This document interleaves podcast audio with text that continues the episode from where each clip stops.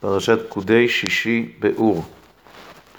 משה רבינו עושה כאשר ציווה אותו השם ומקים את המשכן. שים לב לכך שהקמת המשכן איננה רק הנחת הדברים במקומם, הצבתם, הרכבתם, אלא היא כוללת מיני ובי גם את הפעלתם.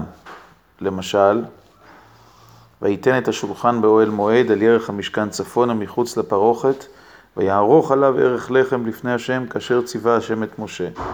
וישם את המנורה באוהל מועד, נוכח השולחן, ויעל הנרות לפני השם, כאשר ציווה השם את משה. משה שם את השולחן ועורך עליו את לחם הפנים.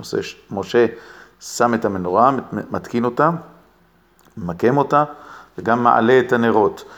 וישם את מזבח הזהב באוהל מועד לפני הפרוכת, ומיד ויקטר עליו קטורת סמים כאשר ציווה השם את משה. לאמור, המשכן איננו אורגן חי, איננו דבר נושם, עם אנרגיה, אם הוא לא מופעל. הכלים עצמם הם דומם, הם רק פוטנציאל, ורק ההפעלה שלהם הופכת את המשכן למקום חי, שיכול לקבל את השראת השכינה.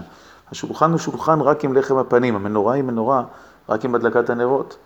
ומזבח הקטורת ומזבח הקטורת רק עם הקטורת, ואחר כך נקרא אותו דבר גם על מזבח העולה, שמשה רבנו מקריב עליו קורבנות. מעין, אפשר לומר, משל מה הדבר דומה, שיש מערכת שלמה שבנויה, אבל צריך להפעיל את כפתור הפאוור, כפתור החשמל, כדי שהיא תעבוד. זרימת החשמל היא הפעלה שלו, לפני כן זה מכשיר מת, זה לא מכשיר, זה לא מכשיר חי.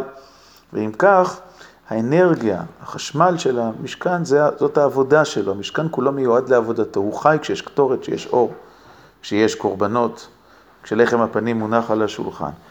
השלמתה של ההקמה, כדי שיהיה אפשר להגיד עוד כמה פסוקים, ויכעס ענן את אוהל מועד וכבוד השם מלא את המשכן, השראת שכינה, היא בהפעלת המשכן בפועל, ויקם משה את המשכן.